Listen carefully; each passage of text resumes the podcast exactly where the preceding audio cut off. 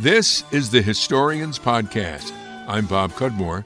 Joining us, not for the first time, is Saratoga County author and historian David Fiske to talk about Abner Doubleday. Good to talk with you, David. Oh, hello, Bob. You tell us that Abner Doubleday is remembered for the wrong reason. Can you explain that? Sure. Well, he is uh, has been credited with having uh, invented or at least uh, adapted uh, the game of baseball. Um, and there's uh, many, many questions about that, and I'll explain how he got involved. But he actually he was a West Point uh, graduate who was in the army for a number of years before the Civil War and also during the Civil War, and was uh, there at the very beginning at, at Fort Sumter, and as a captain and be, became a general by the by the end of the war. Mm-hmm. Um, and uh, he wrote some books and so forth about his war experiences afterwards. and Was involved in some other things, and including uh, I should mention uh, an organization called the Theosophical Society mm-hmm. that was founded by a woman named uh, Madame Blavatsky.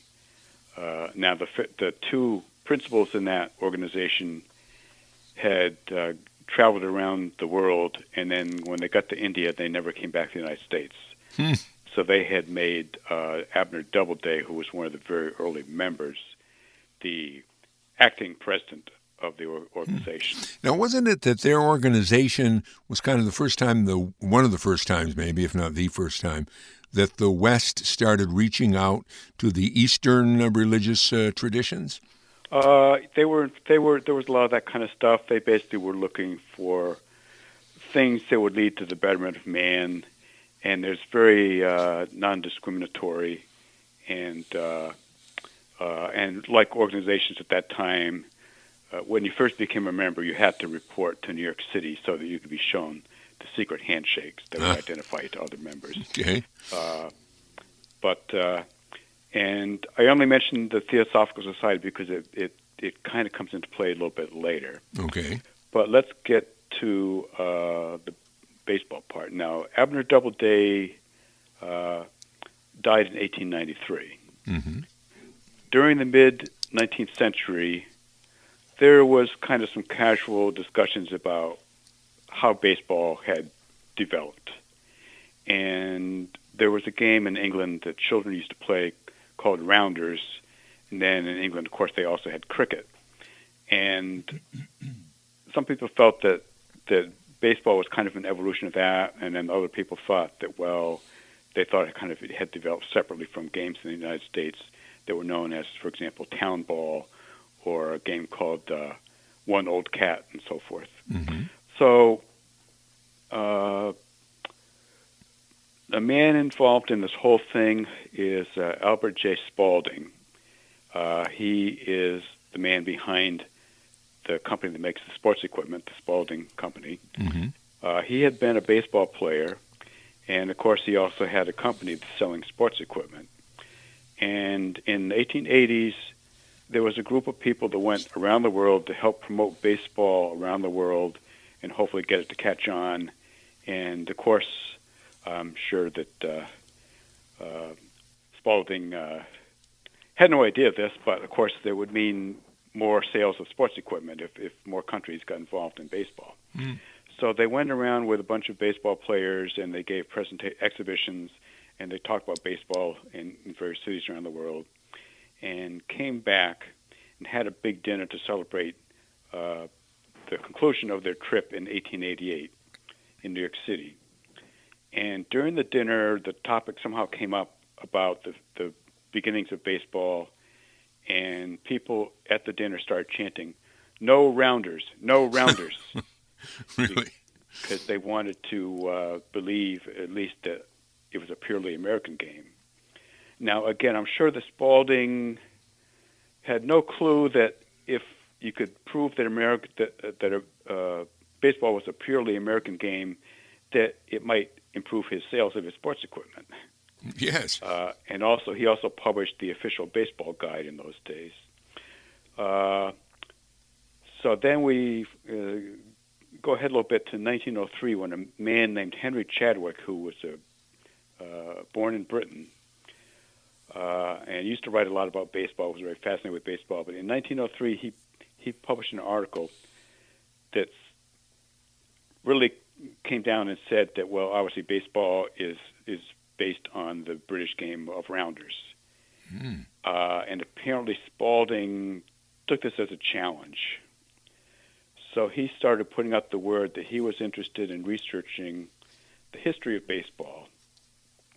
And there were items published in newspapers and also uh, some quotes that was published in Spalding's uh, official baseball guide for 1905, where he said he asked anyone that had any proof, data, or information involving this issue, which he called the, the vexed question.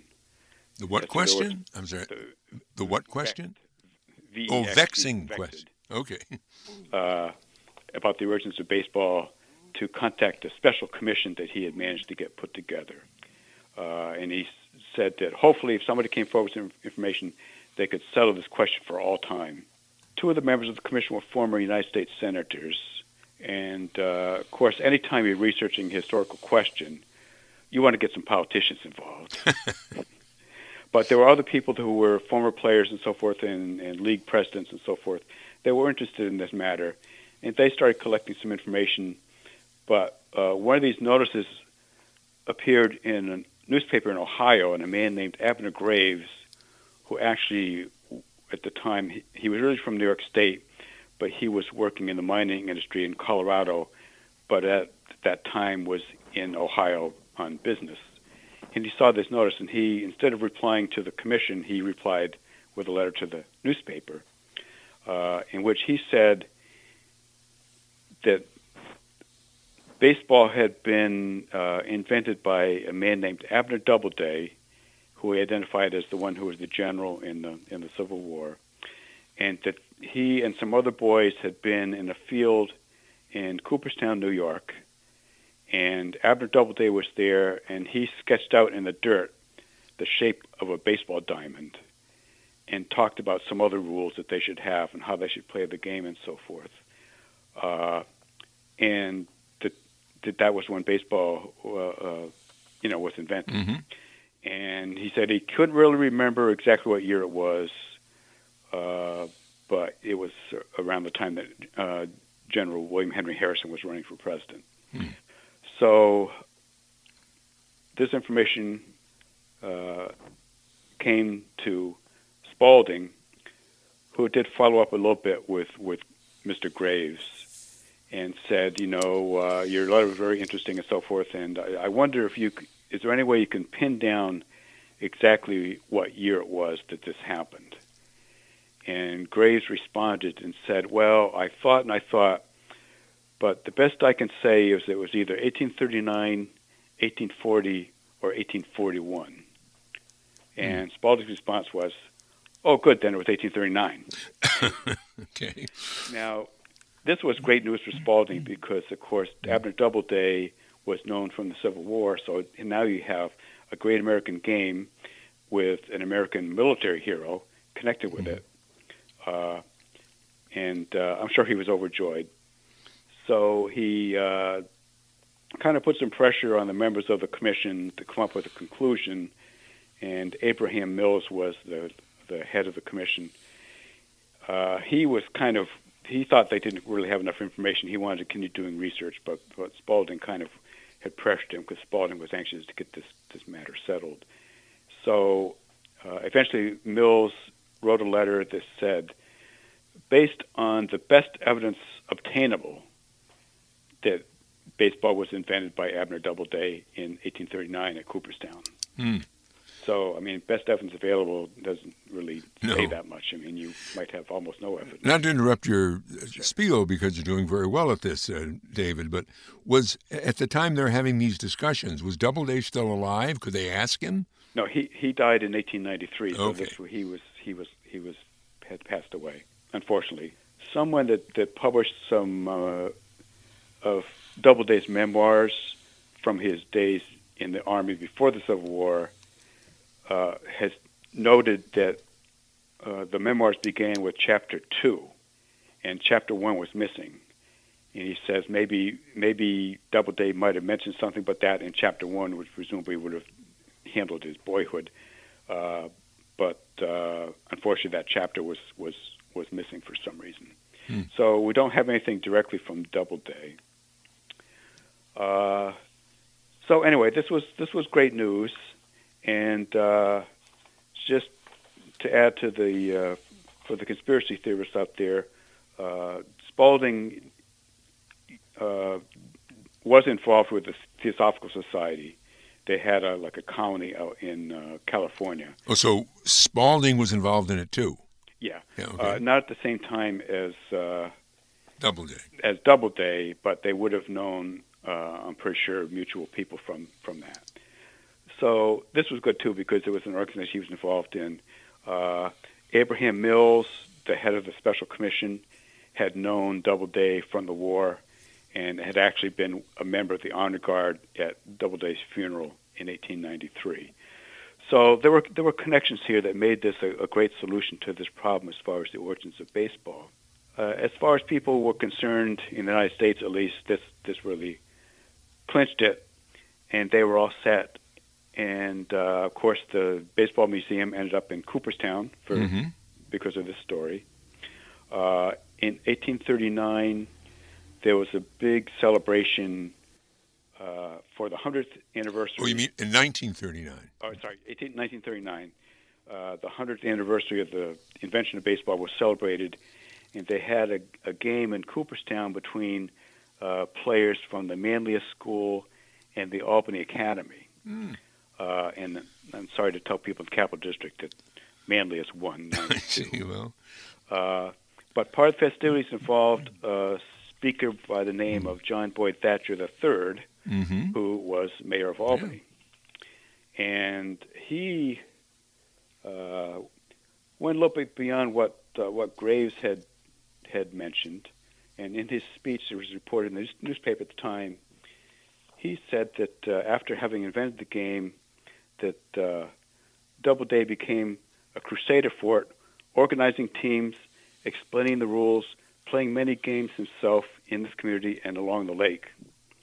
And he says that uh, then when he went to West Point, uh, he continued to play whenever opportunity offered. And by 1842, the game had reached New York City. Hmm. So he kind of uh, exaggerated what, yeah. what Graves had said. Now, is there any evidence, I mean, real evidence that uh, Doubleday was in Cooperstown? Did he li- go there to live? Uh, there's nothing that's that significant. His now, one of the reasons I was interested in this, Doubleday was born in Ballston Spa here, uh, but he only lived here for the first five or six months of his life. His father was a newspaper publisher and then moved to, to Auburn from here. There were some people that kind of were questions about. There was an article in, and by the way, the they put up a big portrait of uh, Abner Doubleday in the railroad station in Cooperstown, and his his uh, portrait was on the cover of Newsweek magazine as the inventor of baseball and so forth. So, kind of a big deal about it. But also that summer there was an article in the New York Times where they related a lot of anecdotes that some form of baseball had been played in England or some early form of it had been played in England. So there was even back then, there was some skepticism about this. Now, I guess to kind of uh, sum up, uh, let's look at the uh, things against Doubleday having invented baseball. Okay. Uh, during the years that uh, Graves mentioned uh, that he was at Cooperstown showing the boys how to play baseball, Doubleday was actually a student at West Point. So why would he really be in, in Cooperstown? Mm-hmm. Uh, it's possible that Graves confused someone else named Abner Doubleday with our Abner Doubleday because there were the name Abner was was used quite a bit, and actually in the list of students uh, from this military school in Cooperstown that Graves mentioned was were there was a John Doubleday. So he could have, you know, gotten the the wrong, gotten the wrong Doubleday. Right. Graves' claims were never really investigated that thoroughly. You know, uh, there was kind of this exchange through through uh, a couple letters, but nobody really went to interview him or, or get any state, official statement. It was just based on these letters that he wrote. Uh, and as I, uh, as you just alluded to, there's not any firm evidence that that Doubleday had been in Cooperstown or that he had attended this military school that uh, that Graves had mentioned. So uh, those are kind of uh, con. But on the pro side, if Graves was going to make up a story about the development of baseball, why say that it was Doubleday? Why not just make it up and say that you invented baseball? Because okay. uh, the, the other, uh, I think all the boys he mentioned that were there at the time uh, were deceased by then, I, I believe. So there was like nobody really questioned it.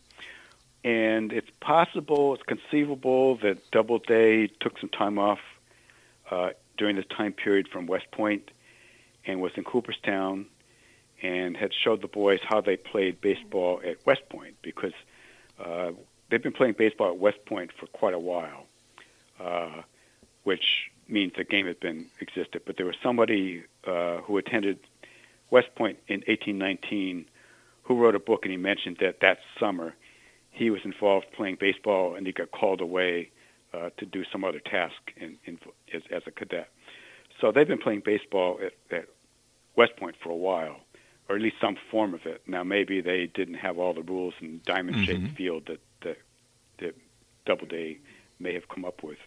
Uh, but it's conceivable that they've been playing it for a while, and Doubleday, for whatever reason, happened to be in Cooperstown and saw some boys playing and said, "Well, let me show you the way we do, we do it at West Point."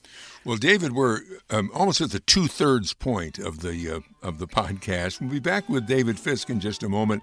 Historian and a retired state librarian. He lives in Ballston Spa. You're listening to the Historians Podcast. I'm Bob Cudmore. I just want to uh, mention to you that we depend on your donations to keep the podcast going on the internet. We have a GoFundMe page, gofundme.com forward slash 2019 dash the dash historians. You can donate online or you can make out a check to me, Bob Cudmore, and send to me at uh, 125 Horstman Drive, Scotia, New York, 12302. David Fiske is uh, kind of fact checking, as we say today, the story that was very current in the early and middle 20th century that Abner Doubleday, native of Ballston Spa, Civil War uh, general, that Abner Doubleday invented baseball. Uh, and this kind of all goes back to a man named Graves who proposed this idea. And and tell me again, who was who was Graves? Well, he was in he was working in the mining industry uh, in the 19th century. He he was I he was originally from Cooperstown, lived to be uh, a fairly old man. When he died, they found an old beat up uh, leather covered ball among his possessions, wow. which they decided must have been the original baseball that Abner Doubleday played with, and was actually in the uh, Baseball Hall of Fame for a while as an exhibit.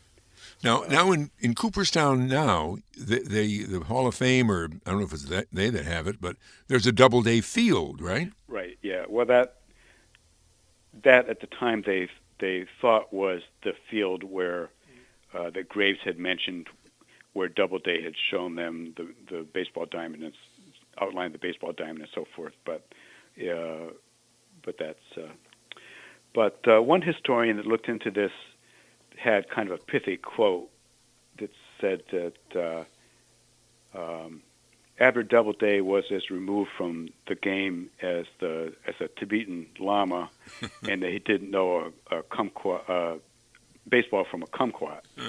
and that's not really true because after the Civil War, uh, Doubleday uh, was had different assignments, but one of them was in Texas, uh, and he was in charge of a regiment of black soldiers there. And one of the things he requested to make life more bearable for the black soldiers was uh, what he called baseball implements that he mm-hmm. requested mm-hmm. from the, the War Department. Uh, so he was aware that baseball existed at least, uh, and he actually saw it as a, a, force for good because he thought it was going to improve the lives of these mm-hmm. of these mm-hmm. soldiers there. Um, But if I were to go to the Baseball Hall of Fame today, would would they give credence to this story, or would they admit, no, this we don't think that's true? Uh, well, I I don't think I don't think they. I mean, I think it's obviously true that that uh, Doubleday did not invent the game. He had kind of evolved from other things.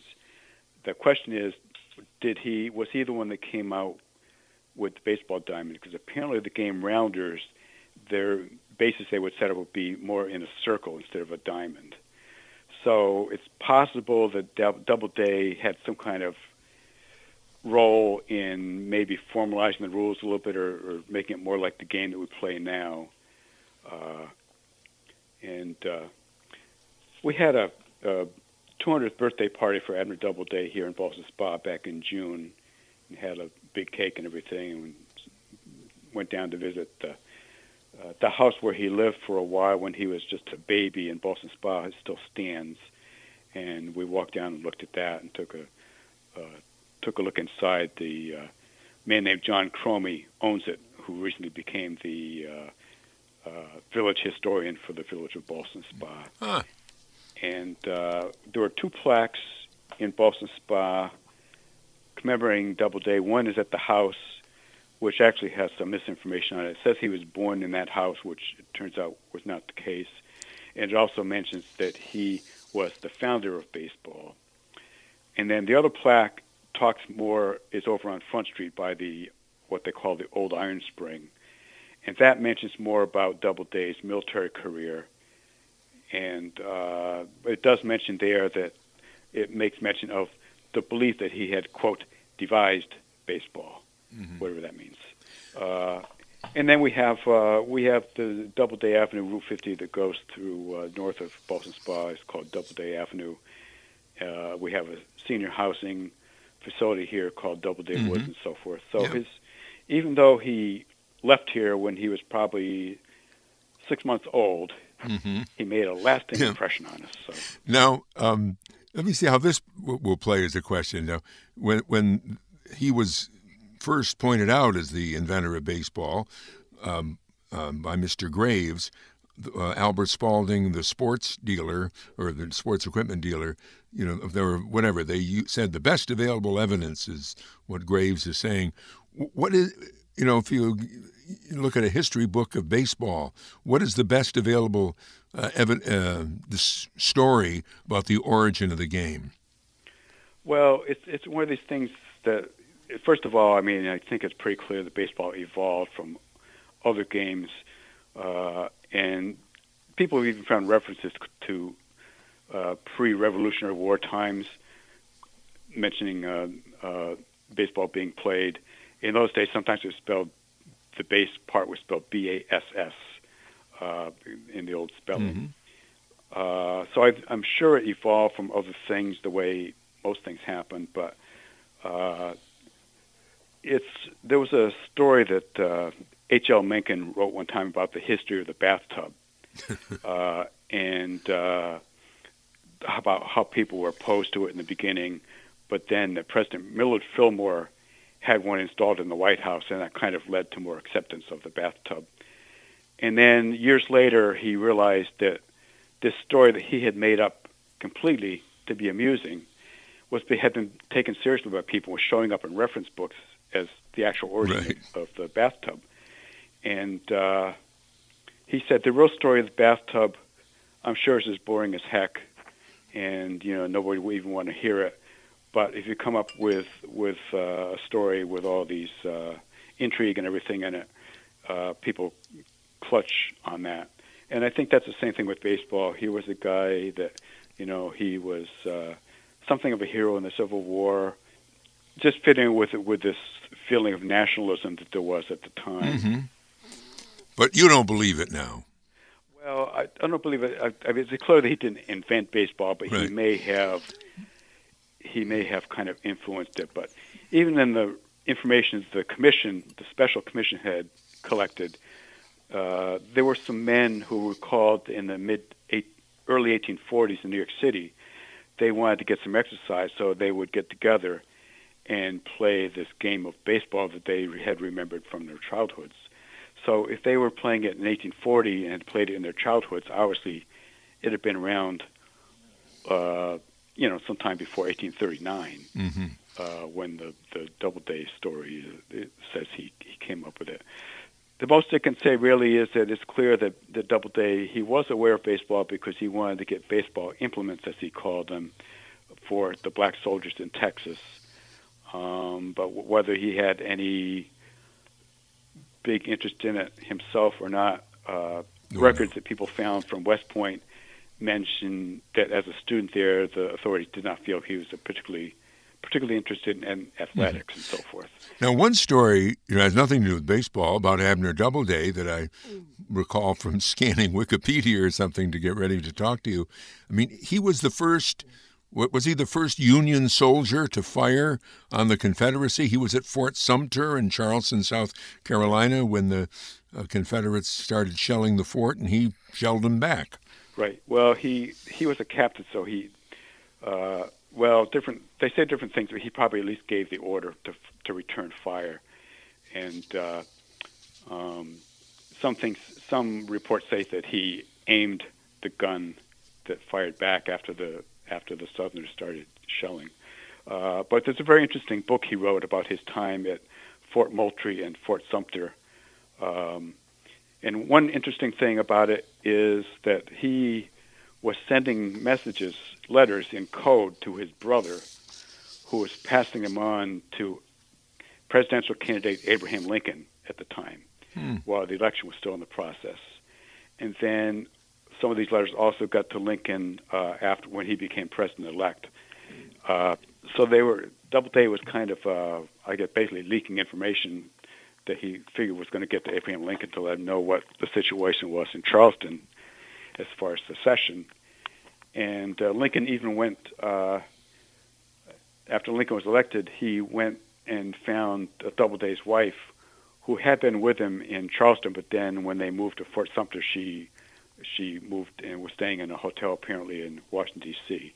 And one day Abraham Lincoln showed up at her at her door and said, "I wonder if you could talk to me about what your husband has been telling you about about Fort Sumter because I need to know what's going to happen there." So uh, there was kind of this this secret correspondence going on, uh, uh, which I guess uh, potentially could influence the election if it if it mm-hmm. helped Lincoln figure out what he might do in case of uh, actual secession. Hmm. So uh, I guess today, if it happened, there would be all kind of congressional investigations or something about it. But anyway. Uh, all right. Well, David Fiske, I thank you for uh, joining us and take me out to the ball game, as they say. Uh, David Fiske is from Ballston Spa, the county seat of Saratoga County. He was lead co-author of a book on a free black man in upstate New York who was captured and enslaved in 1841 the book called Solomon Northup, the complete story of the author of 12 Years a Slave. The Northup story became a motion picture. You have been listening to the Historians Podcast. I'm Bob Cudmore.